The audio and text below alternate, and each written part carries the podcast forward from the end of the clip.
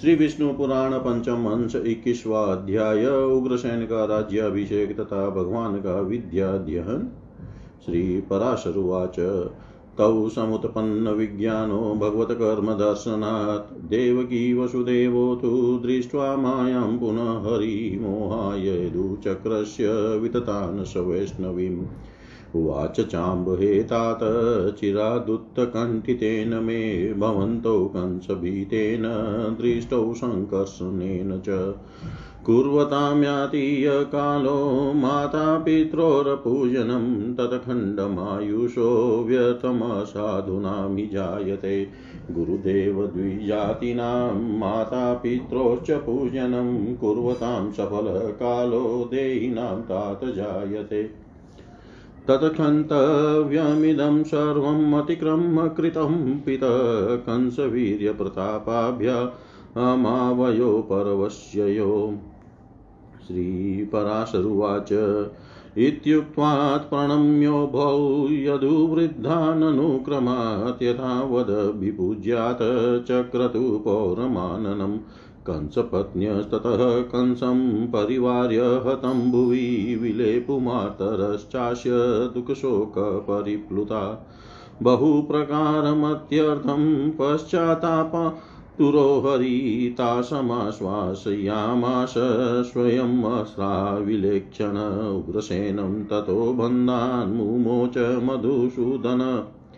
अभ्यषिञ्चत देवेनं निर् निजराज्ये हतात्मजम् राज्येऽभिषिक्तः कृष्णेन यदुसिंहसुतस्य स चकार प्रेतकार्याणि ये चान्ये तत्र घातिता। कृतौ औदर्वदेहिकं चैनं सिंहासनगतं हरि उवाचा ज्ञापय विभो यत् कार्यं विशङ्कित। ययातिशापादवंशोऽयमराजारोऽपि साम्प्रतं मयि भृत्ये स्थिते देवाना ज्ञापयतु किं नृपै। श्रीपराशरुवाच। इत्युक्त्वा सोऽस्मरद्वायुमाजगाम च तत्क्षणात् उवाच चेनं भगवान् केशवकार्यमानुष। गच्छेदं ब्रूहि वायो त्वमलं गर्वेण वासव दीयतामुग्रसेनाय सुधर्मा भवता सभा। कृष्णो ब्रवीति राजाहमेतद्रत्नमनुत्तमं सुधर्माख्यसभायुक्तम् अस्यां यदुभिराशितुम् श्रीपराशरुवाच। इत्युक्तः पवनो गत्वा सर्वमाह शचीपतिं ददौ सोऽपि सुधर्माज्ञां सभां वायो पुरन्दर। वायुना चाहृतां दिव्यां सभां ते यदुपुङ्गवा बभूजु सर्वरत्नाढ्यां गोविन्दभुजसंश्रया।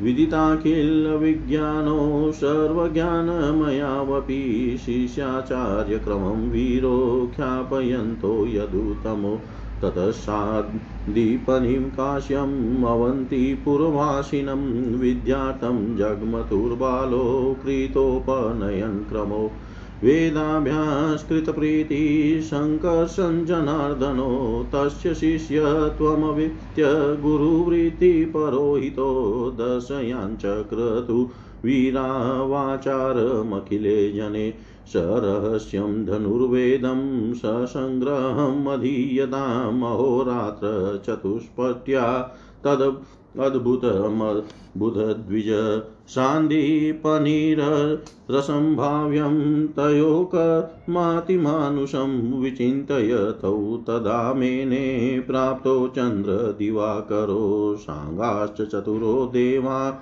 साङ्गाश्च चतुरो वेदान् सर्वशास्त्राणि चैव हि अस्त्रग्रामम् अशेषं च प्रोक्तमात्रं वाप्यतौ।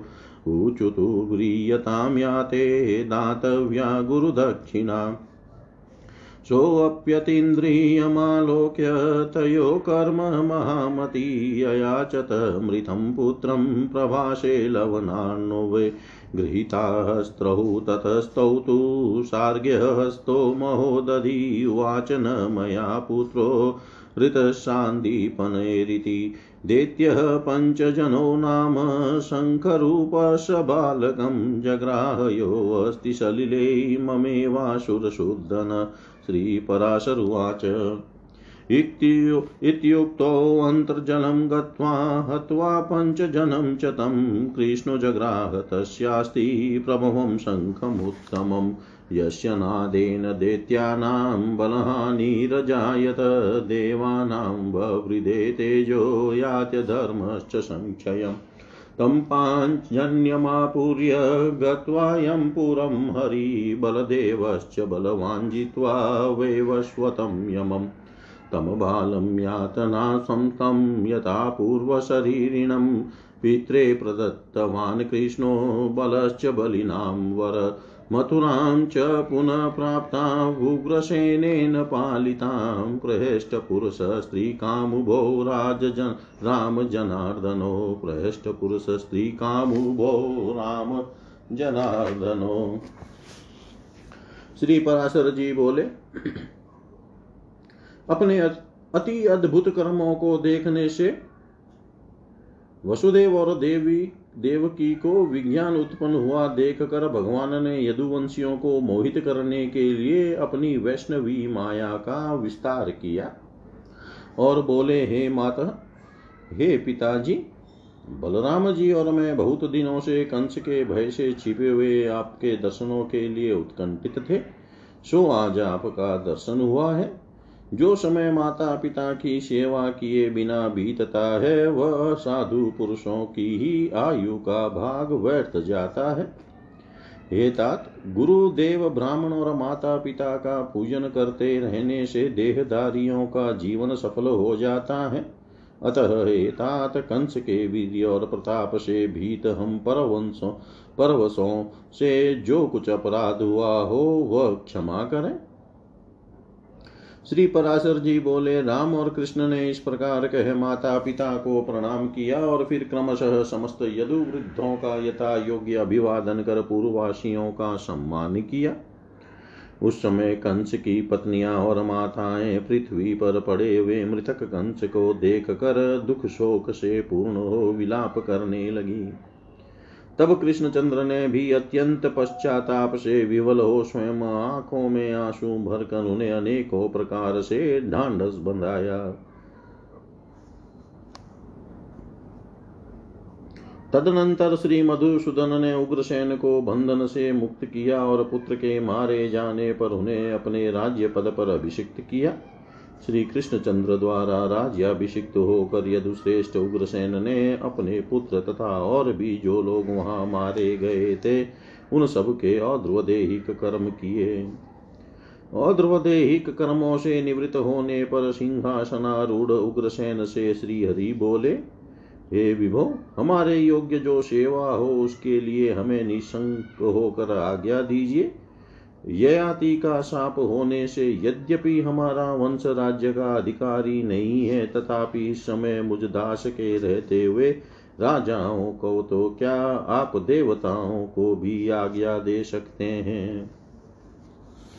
श्री पराशर जी बोले उग्रसेन से इस प्रकार कह धर्म संस्थापना आदि कार्य सिद्धि के लिए मनुष्य रूप धारण करने वाले भगवान कृष्ण ने वायु का स्मरण किया और वह उसी समय वहाँ उपस्थित हो गया। तब भगवान ने उनसे कहा, हे वायु, तुम जाओ और इंद्र से कहो कि हे वासव, व्यर्थ गर्भ छोड़कर तुम उग्रसेन को अपनी सुधर्मा नाम की सभा दो। कृष्णचंद्र की आज्ञा है कि यह सुधर्मा सभा नामक सर्वोत्तम रत्न राजा के ही योग्य है। इसमें यादवों का विराजमान होना उपयुक्त है। श्री पराशर जी बोले, भगवान की ऐसी आज्ञा होने पर वायु ने यह सारा समाचार इंद्र से जाकर कह दिया और इंद्र ने भी तुरंत ही अपनी सुधर्मा नाम की सभा वायु को दे दी। वायु द्वारा लाई हुई उस सर्वरत्न संपन्न दिव्य सभा का संपूर्ण भोग वे यदुश्रेष्ठ श्री कृष्ण चंद्र की भुजाओं के आश्रित रहकर करने लगे। तदनंतर समस्त विज्ञानों को जानते हुए और सर्व ज्ञान संपन्न होते हुए भी वीरवर कृष्ण और बलराम गुरु शिष्य संबंध को प्रकाशित करने के लिए उपनयन संस्कार के अनंतर विद्योपार्जन के लिए काशी में उत्पन्न हुए अवंती पुरवासी शांतिपनी मुनि के यहाँ गए। वीर शंकर और जनार्दन सांदीपनी का शिष्यत्व स्वीकार कर वेदाभ्यास परायण हो। यथा योग्य। गुरु सुसुरा शुश्रूषा आदि में प्रवृत्त रहे। संपूर्ण लोकों को यथोचित शिष्टाचार प्रदर्शित करने लगे। हे द्विज यह बड़े आश्चर्य की बात हुई कि उन्होंने केवल चौसठ दिन में रहस्य अस्त्र मंत्रोपनिषद और संग्रह अस्त्र प्रयोग के सहित संपूर्ण धनुर्वेद सीख लिया। सांदीपनी ने जब उनके इस असंभव और अतिमानुष कर्म को देखा तो यही समझा कि साक्षात सूर्य और चंद्रमा ही मेरे घर आ गए हैं। उन दोनों ने अंगों सहित चारों वेद, संपूर्ण शास्त्र और सब प्रकार की अस्त्र विद्या एक बार सुनते ही प्राप्त कर ली और फिर गुरु जी से कहा, कहिए आपको क्या गुरु दक्षिणा दें? महामती सांदीपनी ने उनके अतीन्द्रिय कर्म देख कर प्रभास क्षेत्र के खारे समुद्र में डूब कर मरे हुए अपने पुत्र को मांगा। तदनंतर जब वे शस्त्र ग्रहण कर समुद्र के पास पहुँचे तो समुद्र अर्घ्य दे लेकर उनके समुख उपस्थित हुआ और कहा, मैंने शांतिपनी के का पुत्र हरण नहीं किया। हे दैत्य वदन दैत्य दमन मेरे जल में ही पंच जन नामक एक दैत्य शंख रूप से रहता है। उसी ने उस बालक को पकड़ लिया था। श्री पराशर जी बोले, समुद्र के इस प्रकार कहने पर श्री कृष्णचंद्र ने जल के भीतर जाकर पंचजन का वध किया और उसकी अस्थियों से उत्पन्न हुए शंख को ले लिया। जिसके शब्द से दैत्यों का बल नष्ट हो जाता है, देवताओं का तेज बढ़ता है और अधर्म का क्षय होता है। तदनंतर उस पाँच जन्य शंख को बजाते हुए श्री कृष्ण चंद्र और बलराम, बलवान बलराम यमपुर को गए और सूर्य पुत्र यम को जीत कर यम यातना भोगते हुए उस बालक को पूर्ववत शरीर युक्त कर उसके पिता को दे दिया। इसके पश्चात वे राम और कृष्ण राजा उग्रसेन द्वारा परिपालित मथुरापुरी में जहाँ के स्त्री पुरुष उनके आगमन से आनंदित हो रहे थे, पधारे। इति श्रीविष्णुपुराणे पञ्चमे अंशे एकविंशोऽध्याय सर्वं श्रीशां सदाशिवार्पणम् अस्तु। ॐ विष्णवे नम, ॐ विष्णवे नम, ॐ विष्णवे नमः। श्री विष्णु पुराण पंचम अंश बाईसवाध्याय जरासंध की पराजय। श्री पराशरुवाच जरासन्दसुते कंस उपये मे महाबल अस्तिं प्राप्तिं च मैत्रेय तयो भर्तृहणं हरिम्। महाबलपरिवारो मगधाधिपतिर्बली हन्तुमभ्याययो कोपा जरासन्दशयादवम् उपेत्य मथुरांशोऽत रुरोधमगधेश्वर क्षोहिणीभिषेण्यस्य त्रयोविंशतिभिवृत। निष्क्रम्याल्पपरिवारा भुवो रामजनार्दनो युधाते समं तस्य बलिनो बलिसैनिके। ततो रामश्च कृष्णश्च मतिं चक्रतुरञ्जसायुधानां पुराणानामादाने मुनिशतम्। अनन्तरं हरे संसार्गं तु तूणोचाचय सायको आकाशादागतो विप्र तथा कौमोदकी गदा। अलं च बलभद्रस्य गगनादागतं महत्मनसोऽभिमतं विप्र सुनन्दं मुसलं तथा। ततो युद्धे पराजित्य ससैन्यं मगधाधिपं पुरीं वि विशतौ वीराभुवो रामजनार्दनो जीते तस्मिन् सुदुवृते जरासन्धे महामुने जीवमाने गते कृष्णस्तेनामयन्तनाजितम् पुनरप्याजगामाथ जरासन्धो बलान्वितः जितश्च रामकृष्णाभ्यां प्रा प्रक्रान्तो दशचाष्टौ च सङ्ग्रामा नेवमत्यन्तदुर्मदः यदुर्भिमागधो राजा चक्रे कृष्णपुरोगमे। सर्वे श्वेतेषु युद्धेषु यादवेश पराजितपक्रान्तो जरासन्धस्वल्पसैन्यैर्बलादिक। न तद्वलं यादवानां विजितं यदनेकश ततु सन्निधिमाहात्म्यं विष्णोरंसंस्य चक्रिण मनुष्यधर्मशीलस्य लीलासा जगतीपते अस्त्राण्यनेकरूपाणि यदरातिषु मुञ्चति। मनसेव जगत्सृष्टिं संहारं च करोति य तस्यारिपक्षक्षपणे कियानुद्यम विस्तर।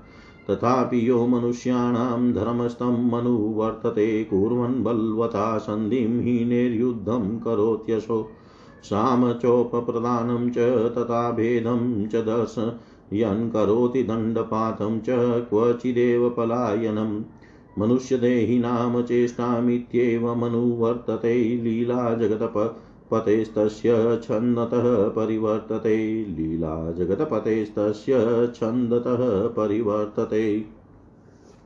श्री पराशर जी बोले, हे मैत्रेय, महाबली कंस ने जरासंध की पुत्री अस्थि और प्राप्ति से विवाह किया था। अतः वह अत्यंत बलिष्ठ मगधराज क्रोध पूर्वक एक बहुत बड़ी सेना लेकर अपनी पुत्रियों के स्वामी कंस को मारने वाले श्री हरि को यादवों के सहित मारने की इच्छा से मथुरा पर चढ़ाया। मगधेश्वर जरासंध ने तेईस चोहिणी सेना के सहित आकर मथुरा को चारों ओर से घेर लिया। तब महाबली राम और जनार्दन थोड़ी सी सेना के साथ नगर से निकलकर जरासंध के प्रबल सैनिकों से युद्ध करने लगे। हे मुनि श्रेष्ठ उस समय राम और कृष्ण ने अपने पुरातन शस्त्रों को ग्रहण करके विचार ग्रहण करने का विचार किया। हे विप्रहरि, के स्मरण करते ही उनका सांग धनुष, अक्षय बाण युक्त दो तर्कस और कौमोद की नाम की गदा आकाश से आकर उपस्थित हो गए। हे द्विज बलभद्र जी के पास भी उनका मनोवांचित महान हल और सुनंदन नामक मुसल आकाश से आ गए। तदनंतर दोनों वीर राम और कृष्ण सेना के सहित मगध राज को युद्ध में हराकर मथुरापुरी में चले आए। हे महामुने दुराचारी जरासंत को जीत लेने पर भी उसके जीवित चले जाने के कारण कृष्णचंद्र ने अपने को अपराजित नहीं समझा। हे द्विजोतम, जरासंध फिर उतनी ही सेना लेकर आया, किंतु राम और कृष्ण से पराजित होकर भाग गया। इस प्रकार अत्यंत दूरदर्श मगधराज जरासंध ने राम और कृष्ण आदि यादवों से अठारह बार युद्ध किया। इन सभी युद्धों में अधिक सैन्यशाली जरासन थोड़ी सी सेना वाले यदुवंशियों से हार कर भाग गया। यादवों की थोड़ी सी सेना भी जो उसकी अनेक बड़ी सेनाओं से पराजित न हुई। यह सब भगवान विष्णु के अंशावतार श्री कृष्णचंद्र की सन्निधि का ही महात्म्य था। उन मानव धर्मशील जगतपति की यह लीला ही है कि जो ये अपने शत्रुओं पर नाना प्रकार के अस्त्र शस्त्र छोड़ रहे हैं जो केवल संकल्प मात्र से ही संसार की उत्पत्ति और संहार कर देते हैं, उन्हें अपने शत्रु पक्ष का नाश करने के लिए भला उद्योग फैलाने की कितनी आवश्यकता है। तथापि वे बलवानों से संधि और बलहीनों से युद्ध करके मानव धर्मों का अनुवर्तन कर रहे थे। वे कहीं शाम कहीं दान और कहीं भेद नीति का व्यवहार करते थे, तथा कहीं दंड देते और कहीं से स्वयं भाग भी जाते थे।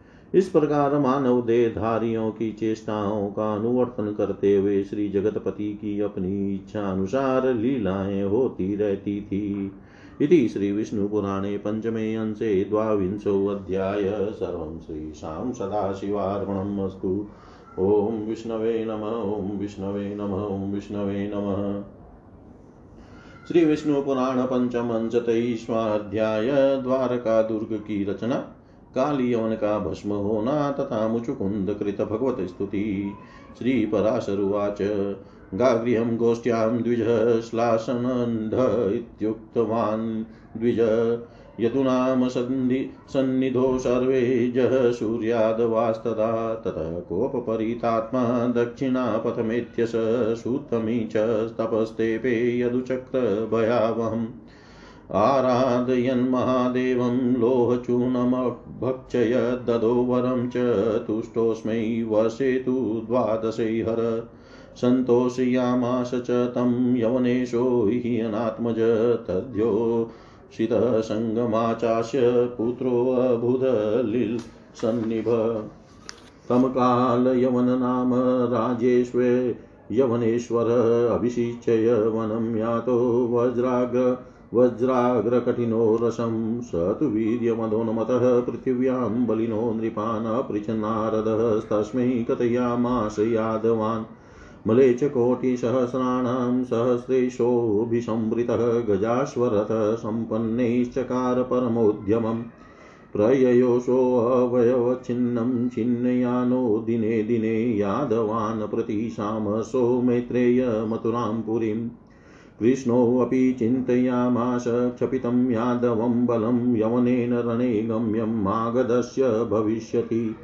मागधस्य बलं क्षीणं कालयवनो बलिहन्ते तदेव मायातं यदुनाम व्यसनं द्विधा तस्मात् दुर्गं करिष्यामि यदुनाम दुर्जयं स्त्रियोऽपि यत्र युद्धेयुः किं पुनः वृष्णिपुङ्गवा मयि महीमते प्रमते वा सुप्ते प्रव शितेऽपि वा याद्वाभिभवं दुष्टामाकुर्वन्त्यवरोऽधिका इति सञ्चिन्तय गोविन्दो योजनानां महोदधिं यमाचे द्वादश पुरीं द्वारकां तत्र निर्ममे महोद्यानां महावप्रा तटाकसत्तशोभितां प्रासादगृहसम्बन्धा सम्बाधान्मिन्द्रस्यैवामरावतीम् मथुरावासिनं लोकं तत्रानीय जनार्दन आसने कालयवने मथुरां च स्वयं ययो। बहिरावासिते सैन्ये मथुराया निरायुध, निर्जगाम च गोविन्दो ददश यवनश्च तम् स ज्ञात्वा वासुदेवं तं राहुप्रहरणं नृपनुयातो महायोगी चेतोभिप्राप्यते नय। तेनानुयातः कृष्णोऽपि प्रविवेश महागुहां यत्र शेते महावीर्यो मुचुकन्दो नरेश्वर। सोऽपि प्रविष्टो यवनो दृष्ट्वा शय्यागतं नृपं पादेन ताडयामाश मत्वा कृष्णं सुदुर्मति। उत्थाय मुचुकुन्दोऽपि ददर्श यवनं नृप दृष्टमात्रश्च तेनाशो जज्वालयवनोऽग्निना तत्क्रोधजेन मेत्रेय भस्मीभूतस्य तत्क्षणात् स हि देवासुरे युद्धे गतो हत्वा महासुरान् निद्रार्थ सुमहाकालं निद्रावव्रे वरं सुरान्। प्रोक्तश्च देवसंसुप्तं यस्त्वामुत्थापयिष्यति देहे जेनाग्निना सद्यः तु भस्मी भविष्यति। एवं दग्ध द्वः स पापं दृष्ट्वा च मधुसूदनं कस्त्वमित्याशोऽप्याह जातोऽहं शशिनं शशिनकुले वसुदेवस्य तनयो यदुर्वंश समुद्भव। मुचुकुन्दोऽपि तत्राशो वृदगाग्र्यवचोऽस्मृतः संस्मृतः प्रणिपत्येनं सर्वं सर्वेश्वरं हरिं प्राह ज्ञातो भवान् विष्णोरंस त्वं परमेश्वर।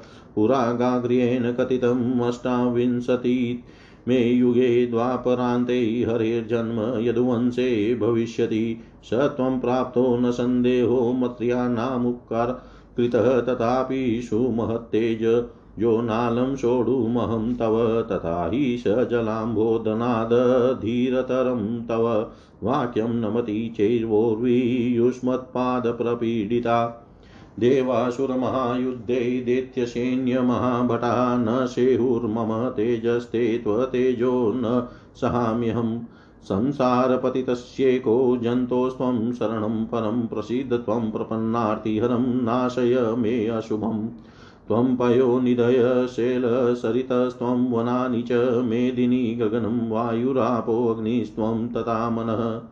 बुद्धिरव्याकृतः प्राणाप्राणेस्त्वं तथा पुमान् पुंसपरत्तरं यच्च व्याप्य जन्मविकारवत् शब्दादिहीनमजरं ममेयं च अक्षयवर्जितम् अवृधिनाशं तद्ब्रह्म त्वम् आद्यन्तविवर्जितम्।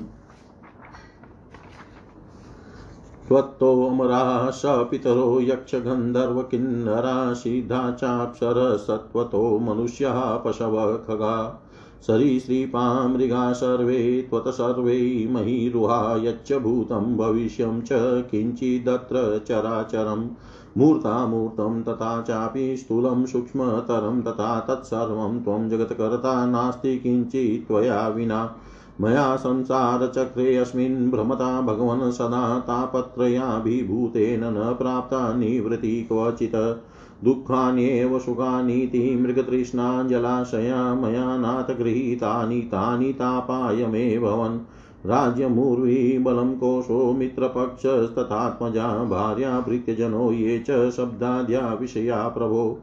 सुखबुद्धया मया सर्वं घृतमिदम् अव्ययं परिणामे तदेवेश तापात्मकम भून्मम देवलोकगतिं प्राप्तो नाथ देवगणोऽपि मतसाहाय्यकामोऽभूचा स्वती निवृत्तिः त्वामनाराध्य जगतां सर्वेषां प्रभवास्पदं शाश्वती प्राप्यते केन परमेश्वरनिवृत्तिः त्वन्मायामूढमनसो जन्ममृत्युजराधिकान् अवाप्यताप् तापान् पश्यन्ति प्रेतराजमनन्तरम्। ततो निजक्रियासूति नरकेष्वति दारुणं प्राप्नुवन्ति नरा दुःखम् स्वरूपविदस्तव अहमत्यन्तविषयी मोहितस्त्वमायया मम त्वगर्वगतान्त ब्रह्मामि परमेश्वर, सोऽहं त्वां शरणं पारपं प्रमेयं सम्प्राप्तः। परमपदं यतो न किञ्चित् संसारब्रह्मपरितापतप्तचेता निर्वाणे परिणतधाम्नि साभिलाष। निर्वाणे परिणतधाम्नि साभिलाष।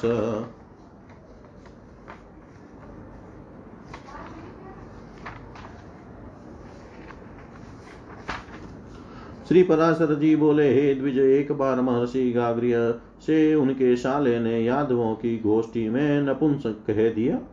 उस समय समस्त यदुवंशी हंस पड़े। तब गाग्रिय ने अत्यंत कुपित हो दक्षिण समुद्र के तट पर जा। यादव सेना को भयभीत करने वाले पुत्र की प्राप्ति के लिए तपस्या की।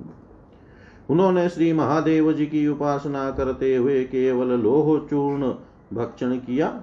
तब भगवान शंकर ने बारहवें वर्ष में प्रसन्न होकर उन्हें अभिष्ट वर दिया। एक पुत्रहीन यवनराज ने महर्षि गाग्रिय की अत्यंत सेवा कर उन्हें संतुष्ट किया। उसकी स्त्री के संग से ही इनके एक भौरे के समान कृष्ण वर्ण बालक हुआ। वह यमनराज उस काल यमन नामक बालक को जिसका वक्षस्थल वज्र के समान कठोरता अपने राज्य पद पर अभिषिक्त कर स्वयं वन को चला गया। तदनंतर वीर्य मदोन्मत काली यवन ने नारद जी से पूछा कि पृथ्वी पर बलवान राजा कौन कौन से हैं? इस पर नारद जी ने उसे यादवों को ही सबसे अधिक बलशाली बतलाया। यह सुनकर काली यवन ने हज़ारों हाथी घोड़े और रथों के सहित सहस्रों करोड़ मलेच्छ सेना के सा, को साथ ले बड़ी भारी तैयारी की।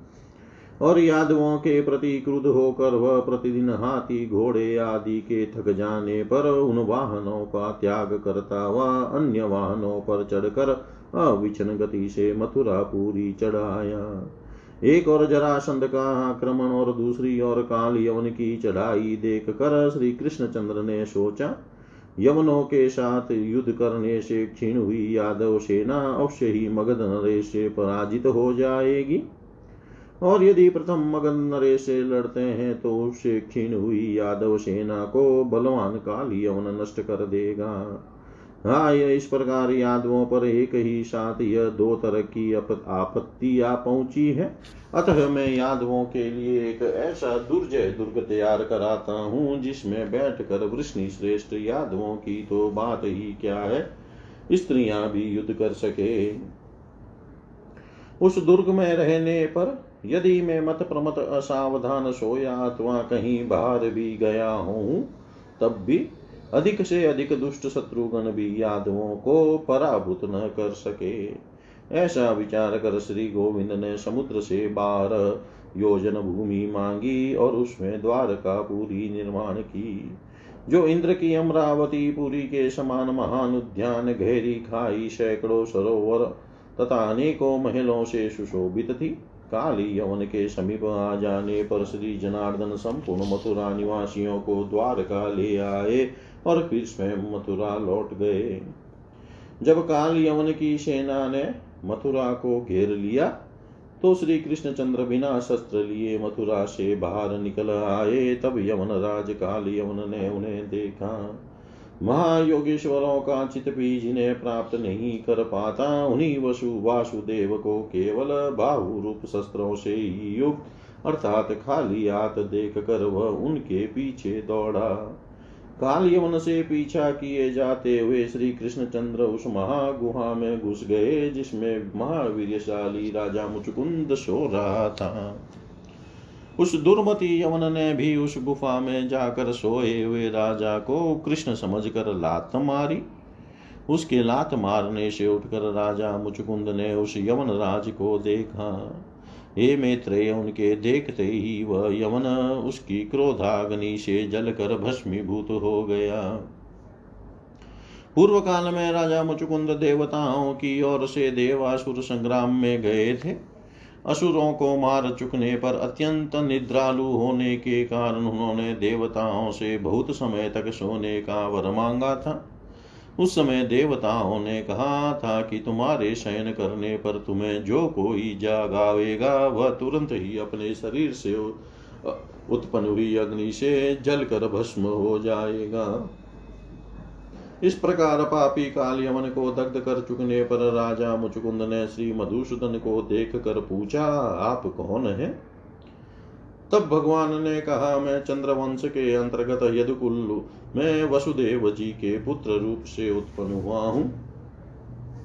तब मुचुकुंद को वृद्ध काग्रिय मुनि के वचनों का स्मरण हुआ। उनका स्मरण होते ही उन्होंने सर्वरूप सर्वेश्वर श्री हरि को प्रणाम करके कहा हे परमेश्वर, मैंने आपको जान लिया है, आप साक्षात भगवान विष्णु के अंश हैं। पूर्व काल में गाग्रिय मुनि ने कहा था कि अट्ठाईसवें युग में द्वापर के अंत में यदुकुल में श्री हरि का जन्म होगा। निसंदेह आप भगवान विष्णु के अंश हैं और मनुष्यों के उपकार के लिए ही अवतीर्ण हुए हैं। तथापि मैं आपके महान तेज को सहन करने में समर्थ नहीं हूँ।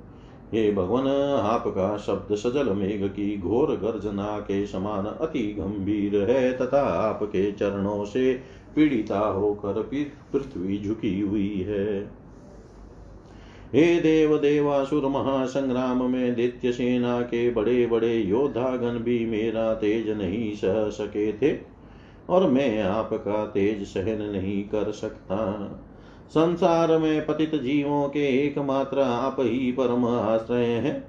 हे शरणागतों का दुख दूर करने वाले, आप प्रसन्न होइए और मेरे अमंगलों को नष्ट कीजिए।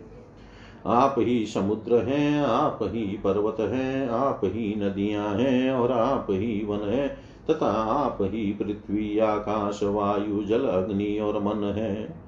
आप ही बुद्धि अव्याकृत प्राण और प्राणों का अधिष्ठाता पुरुष है, तथा पुरुष से भी परे जो व्यापक और जन्म तथा विकार से शून्य तत्व है, वह भी आप ही है। जो शब्दादि से रहित अजर, अमेय, अक्षय और नाश तथा वृद्धि से रहित है, वह आद्यंतहीन ब्रह्म भी आप ही है। आप ही से देवता, पितृगण, यक्ष, गंधर्व, किन्नर, सिद्ध और अप्सरागण उत्पन्न हुए हैं। आप ही से मनुष्य पशु पक्षी सरीसृप और मृग आदि हुए हैं तथा आप ही से संपूर्ण वृक्ष और जो कुछ भी भूत भविष्य चराचर जगत है, वह सब हुआ है।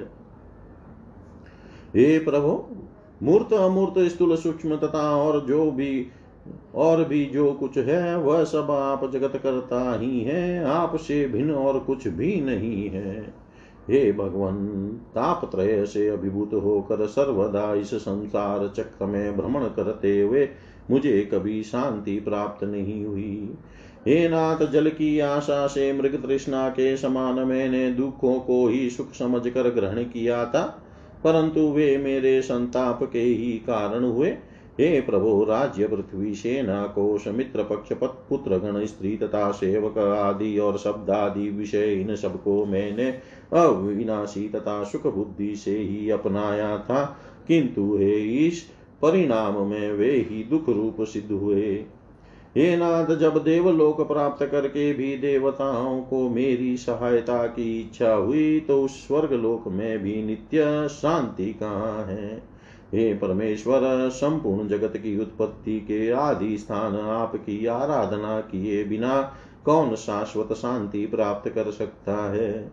हे प्रभो, आपकी माया से मूड हुए पुरुष जन्म, मृत्यु और जरा आदि संतापों को भोगते हुए अंत में यमराज का दर्शन करते हैं।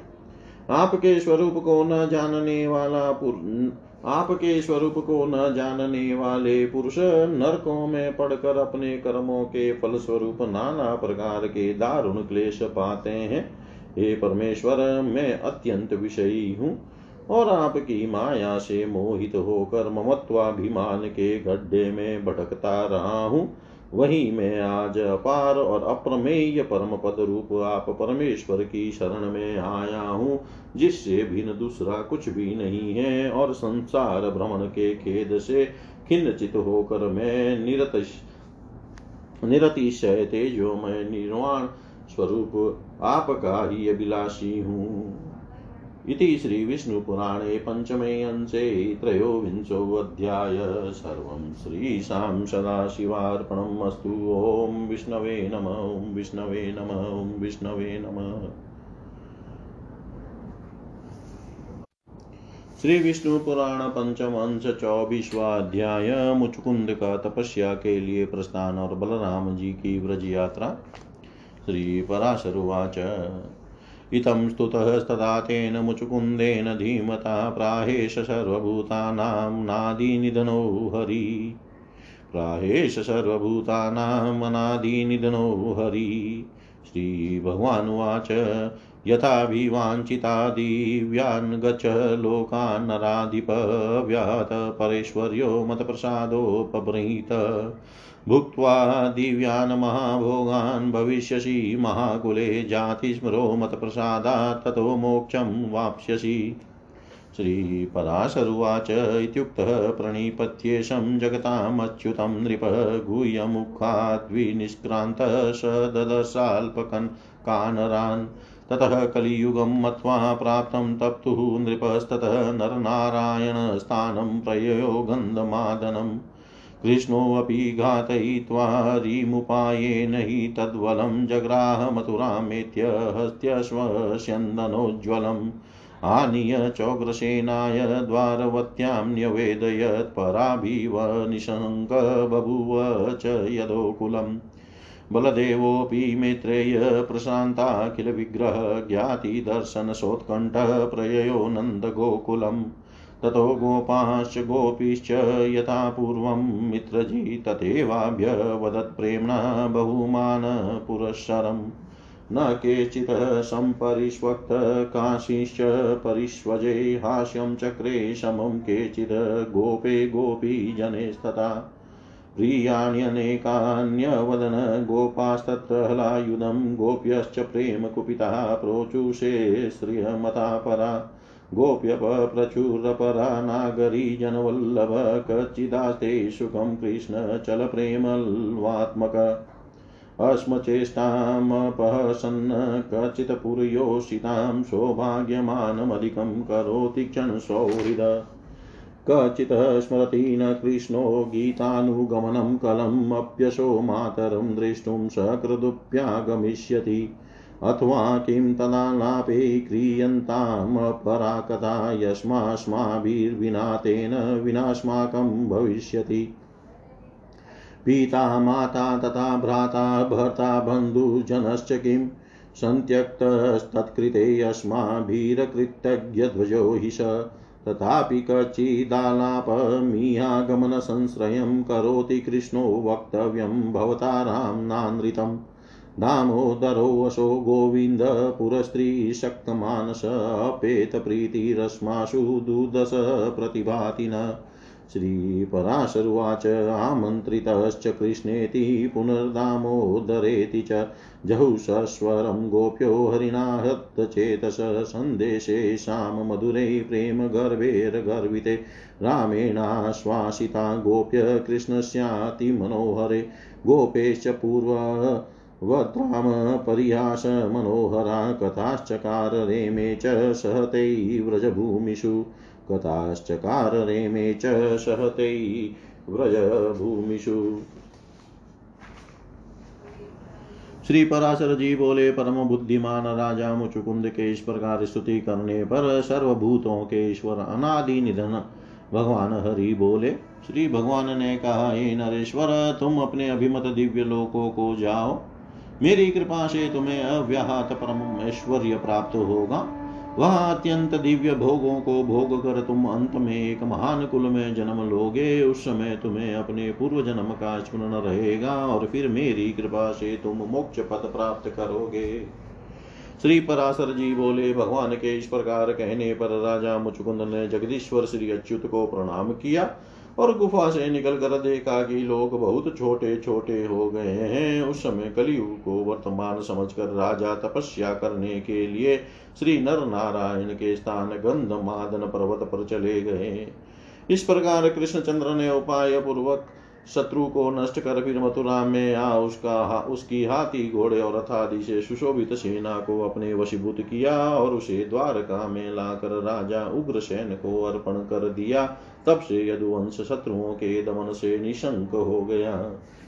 हे मित्र इस संपूर्ण विग्रह के शांत हो जाने पर बलदेव जी अपने बांधवों के दर्शन की उत्कंठा से नंद जी के गोकुल को गए। वहाँ पहुंचकर शत्रुजित बलभद्र जी ने गोप और गोपियों का पहले ही की भांति अति आदर और प्रेम के साथ अभिवादन किया। किसी ने उनका आलिंगन किया और किसी को उन्होंने गले लगाया तथा किन्हीं गोप और गोपियों के साथ उन्होंने हास प्रयास किया। गोपों ने बलराम जी से अनेकों प्रिय वचन कहे तथा गोपियों में से कोई प्रणय कुपित होकर बोली और किन्हीं ने उपालंब युक्त माते की। किन्हीं अन्य गोपियों ने पूछा, चंचल एवं अल्प प्रेम करना ही जिनका स्वभाव है, वे नगर नारियों के प्राणाधार कृष्ण तो आनंद में है न? वे क्षणिक स्नेह वाले नंद नंदन हमारी चेष्टाओं का उपहास करते हुए क्या नगर की महिलाओं के सौभाग्य का मान नहीं बढ़ाया करते? क्या कृष्णचंद्र कभी हमारी, हमारे गीतानुयायी मनोहर स्वर का स्मरण करते हैं? क्या वे एक बार अपनी माता को भी देखने के लिए यहाँ आवेंगे? अथवा अब उनकी बात करने से हमें क्या प्रयोजन है? कोई और बात करो। जब उनके, उनकी हमारे बिना निभ गई तो हम भी उनके बिना निभा ही लेंगी। क्या माता, क्या पिता, क्या बंधु, क्या पति और क्या कुटुंब के लोग हमने उनके लिए सभी को छोड़ दिया, किंतु वे तो अकृतज्ञों की ध्वजा ही निकले। तथापि बलराम जी सच सच बतलाइए, क्या कृष्ण कभी यहाँ आने के विषय में भी कोई बातचीत करते हैं? हमें ऐसा प्रतीत होता है कि दामोदर कृष्ण का चित नागरी नारियों में फंस गया है। हम में अब उनकी प्रीति नहीं है। अतः अब हमें तो उनका दर्शन दुर्लभ ही जान पड़ता है। श्री पराशर जी बोले, तदनंतर श्री हरि ने जिनका चित हर लिया है, वे गोपियाँ बलराम जी को कृष्ण और दामोदर कहकर संबोधित करने लगी और फिर उच्च स्वर से हंसने लगी। तब बलभद्र जी ने कृष्णचंद्र का अति मनोहर और शांतिमय प्रेम गर्वित और गर्वहीन संदेश सुनाकर गोपियों को सांत्वना दी तथा गोपों के साथ हास्य करते हुए उन्होंने पहले की भांति बहुत सी मनोहर बातें की और उनके साथ व्रजभूमि में नाना प्रकार की लीलाएँ करते रहे। इति श्री विष्णु पुराणे पंचमे अंशे चतुर्विंशो अध्याय सर्वं त्रिशां सदाशिवार्पणमस्तु। ओम विष्णवे नम, ओम विष्णवे नम, ओम विष्णवे नम। श्री विष्णु पुराण पंचम अंश पच्चीसवा अध्याय बलभद्र का वज्र विहार तथा यमुनाकर्षण श्री पराशरुवाच वने विचरस्तस्तस्य सह गोपेर्महात्मन मानुषा छद्मरूपस्य शेषस्य धरणीधृत निष्पादितोरुर्कार्यस्य कार्येणो व्रीप्रचारिण उपभोगार्थमत्यर्थं वरुणः प्रावारुणिम्।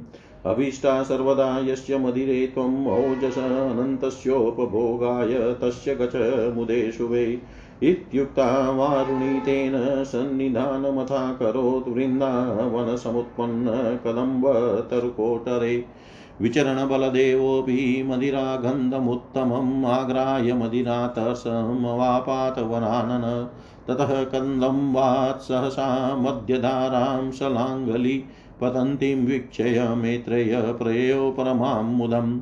पपोचकोपगोपीभिः समुपेतो मुदान्विता प्रगीयमानोल्लितं गीतवाद्यविशारदे स मतोऽत्यन्तधर्माम्भ कर्णिकामोक्तिकोज्ज्वल आगच यमुने स्नातुमिच्छामित्याह विह्वल तस्य वाचं नदीशा तु मक्तोक्ता मतोक्तामवमत्य वै नाजगाम, ततः क्रुधो हलं जग्राहलाङ्गली गृहीत्वा दामहलान्तेन चकर्षमदविह्वल पापेनायासि नायासि गम्य तामीच्छयान्यतः सा क्लिष्टा सहसा तेन मार्गं सन्त्यज्य निमग्नाः, यत्रास्ते बलभद्रोऽसो प्लावयामास तद्वनम्। शरीरिणी तदाभ्येत्य त्रासविवल्लोचना प्रसीदेत्य ब्रवीद्रामं मुञ्च माँ मुसलायुध ततस्तस्याशु वचनमाकर्ण्य सहलायुधः सोऽब्रवीद भजानासि मम शौर्यबले नदी सोऽहं त्वामहलपातेन नयिष्यामि सहस्रदा श्रीपराशरुवाच इत्युक्तः याति सन्त्रासातया नद्या प्रसादितः, भूभागे प्लाविते तस्मिन् मुमोच यमुनां बल। ततः स्नातस्य वै कान्तिरजायत महात्मनः, अवतंसोत्पलं चारु गृहीत्वेकं च कुण्डलं, वरुणप्रहीतां चास्मै मालामम्लान् पङ्कजां सुबद् समुद्राभे तथा वस्त्रै नीले लक्ष्मीरयच्छत। कृतावतंसः तदा चारुकुण्डलभूषितनीलाम्बरधरस्रग्वी शुशुभे कान्तिसंयुत हितं विभूषिते रेमे तत्र नामस्तथा व्रजे मासद्वयेन यातश्च स पुनर्द्वारकां पुरीं रेवतीं नामं तनयां रेवतस्य महीपते उभये मे बलस्तस्यां जज्ञाते निशटोन्मुखो उभये मे बलस्तस्यां जज्ञाते निशटोन्मुखो श्री पराशर जी बोले, अपने कार्यों से पृथ्वी को विचलित करने वाले, बड़े विकट कार्य करने वाले धरणीधर शेष जी के अवतार माया मानव रूप महात्मा बलराम जी को गोपों के साथ वन में विचरते देख उनके उपभोग के लिए वरुण ने वारुणी मदिरा से कहा, हे मदिरे, जिन महाबलशाली अनंत देव को तुम सदा प्रिय हो, हे सुबह तुम उनके उपभोग और प्रसन्नता के लिए जाओ। वरुण की ऐसी आज्ञा होने पर वारुणी वृंदावन में उत्पन्न हुए कदम वृक्ष के कोटर में रहने लगी। तब मनोहर मुख वाले बलदेव जी को वन में विचरते हुए मदिरा के अति उत्तम गंध सुंगने से उसे पीने की इच्छा हुई। हे मित्र उसी समय कदम से मध्य की धारा गिरती देख हृदारी बलराम जी बड़े प्रसन्न हुए। तथा गाने बजाने में कुशल गोप और गोपियों के मधुर स्वर से गाते हुए उन्होंने उनके साथ प्रसन्नता पूर्वक मद्यपान किया। तदनंतर अत्यंत घाम के कारण श्वेत बिंदु रूप मोतियों से सुशोभित मदोनमत बलराम जी ने विवल होकर कहा, यमुने, आ, मैं स्नान करना चाहता हूँ। उनके वाक्य को उन्मत का प्रलाप समझकर यमुना ने उस पर कुछ भी ध्यान न दिया और वह वहाँ न आई। इस पर हलधर ने क्रोधित होकर अपना हल उठाया और मद से विवल होकर यमुना जी को हल की नोक से पकड़कर खींचते हुए कहा, अरे पापिनी, तू नहीं आती थी। अच्छा अब यदि शक्ति हो तो इच्छा अनुसार अन्यत्र जा तो सही इस प्रकार बलराम जी के खींचने पर यमुना ने अकस्मात अपना मार्ग छोड़ दिया और जिस वन में बलराम जी खड़े थे, उसे आप लावित कर दिया। तब वह शरीर धारण कर बलराम जी के पास आई और भयवश डबडबाती आँखों से कहने लगी, हे मुसला युद्ध आप प्रसन्न होइए और मुझे छोड़ दीजिए। उसके उन मधुर वचनों को सुनकर हला युद्ध बलभद्र जी ने कहा, हरी नींद नदी, क्या तू मेरे बलवीर की अवज्ञा करती है? देख इस हल से मैं अभी तेरे हज़ारों टुकड़े कर डालूँगा। श्री पराशर जी बोले, बलराम जी द्वारा इस प्रकार कहीं जाने से भयभीत हुई यमुना के उस भूभाग में बहने लगने पर उन्होंने प्रसन्न होकर उसे छोड़ दिया। उस समय स्नान करने पर महात्मा बलराम जी की अत्यंत शोभा हुई। तब लक्ष्मी जी ने सशरीर प्रकट होकर उन्हें एक सुंदर कर्णफूल, एक कुंडल, एक वरुण भेजी हुई कभी न कुमलाने वाले कमल पुष्पों की माला और दो समुद्र के समान कांति वाले नील वर्ण वस्त्र दिए। उन कर्णफूल सुंदर कुंडल नीलांबर और पुष्पमाला को धारण कर श्री बलराम जी अतिशय कांति युक्त हो सुशोभित तो होने लगे।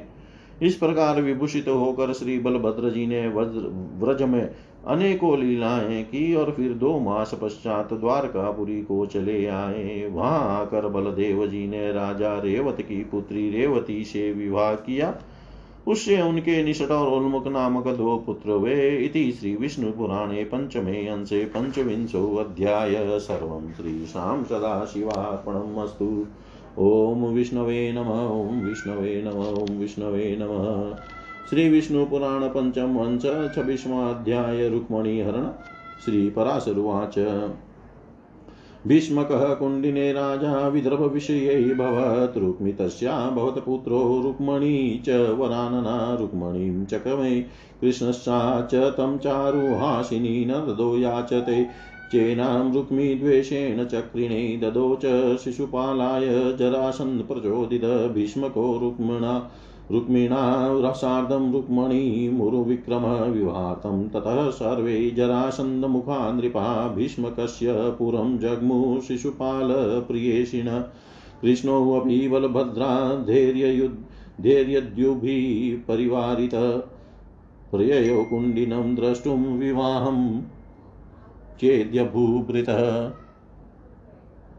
स्वभाविनी विवाहेतु तां कन्यां हतवान् हरिविभक्षभारमासज्य रामादिष्वतः बन्धुषु ततश्च पौण्ड्रः कस्, कस्त्रीमादन्तवक्त्रो विदुरतः शिशुपालजरासन्धशाल्वाध्याशमहीभृतः कुपितास्ते हरिं हन्तुं चक्रुरुद्योगमुत्तमम् निर्जिताश्च समागम्य रामाधैर्य रामाध्यैर्यदुपुङ्गवै कुण्डिनं न प्रवेक्ष्यामि। हि हत्वा युधि केशवं कृत्वा प्रतिज्ञां रुक्मी च हन्तुं कृष्णमनुद्रुतः हत्वा बलं सनागाश्वं पतिष्यन्द। न सङ्कुलं निर्जितः पातिश्चौर्या लीलयेव स चक्रिणा निर्जित्य रुक्मिणीं सम्यगुपये मे च रुक्मिणीं राक्षसेन विवाहेन सम्प्राप्तां मधुसूदन्, तस्यां जज्ञे च प्रद्युम्नो मदनांस वीर्यवान् जहार संवरो यं वै यो जगान च संवरं जहार संवरो यं वै यो जगान च श्री पराशर जी बोले विदर्भ देशांतर्गत कुंडिनपुर नामक नगर में भीष्मक नामक एक राजा थे। उनके रुक्मी नामक पुत्र और रुक्मणी नाम की एक सुमुखी कन्या थी। श्री कृष्ण ने रुक्मणी की और चारु हासिनी रुक्मणी से श्री कृष्णचंद्र की अभिलाषा की। किंतु भगवान श्री कृष्णचंद्र के प्रार्थना करने पर भी उनसे द्वेष करने के कारण रुक्मी ने उन्हें रुक्मणी नहीं न दी। महापराक्रमी भीष्मक ने जनासंध की प्रेरणा से रुक्मी से सहमत होकर शिशुपाल को रुक्मणी देने का निश्चय किया। तब शिशुपाल के हितेशी जरासंध आदि संपूर्ण राजागण विवाह में सम्मिलित होने के लिए भीष्मक के नगर में गए। इधर बलभद्र आदि यदुवंशियों के सहित श्री कृष्णचंद्र भी चेदी राज का विवाह उत्सव देखने के लिए कुंडिनपुर आए। तदनंतर विवाह का एक दिन रहने पर अपने विपक्षियों का भार, बलभद्र आदि बंधुओं को सौंप कर श्री हरि ने उस कन्या का हरण कर लिया। तब श्रीमान पौंड्रुक दंत वक्त विदुरथ, शिशुपाल जरासंद और साल्व आदि राजाओं ने क्रोधित होकर श्री हरि को मारने का महान उद्योग किया। किंतु वे सब बलराम आदि यदुष्टों से मुठभेड़ होने पर पराजित हो गए। तग रुक्मणी ने यह प्रतिज्ञा कर कि मैं युद्ध में कृष्ण को मारे बिना कुंडिनपुर में प्रवेश न करूँगा। कृष्ण को मारने के लिए उनका पीछा किया, किंतु श्री कृष्ण ने लीला से ही हाथी, घोड़े, रथ और पदार्थियों से युक्त उसकी सेना को नष्ट करके उसे जीत लिया और पृथ्वी में गिरा दिया। इस प्रकार रुक्मी को युद्ध में परास्त कर श्री मधुसूदन ने राक्षस विवाह से मिली हुई रुक्मिणी का सम्यक वेदोक्त रीति से पाणी ग्रहण किया। उससे उनके कामदेव के अंश से उत्पन्न हुए वीर्यवान प्रद्युम्न जी का जन्म हुआ, जिन्हें शंबरासुर हर ले गया था और फिर जिन्होंने काल क्रम से शंबरासुर का वध किया था। इति श्री विष्णु पुराणे पंचमे अंशे षड्विंशोऽध्याय सर्वं श्रीशां सदाशिवार्पणम् अस्तु ॐ विष्णवे नम विष्णवे नम ॐ विष्णवे नमः।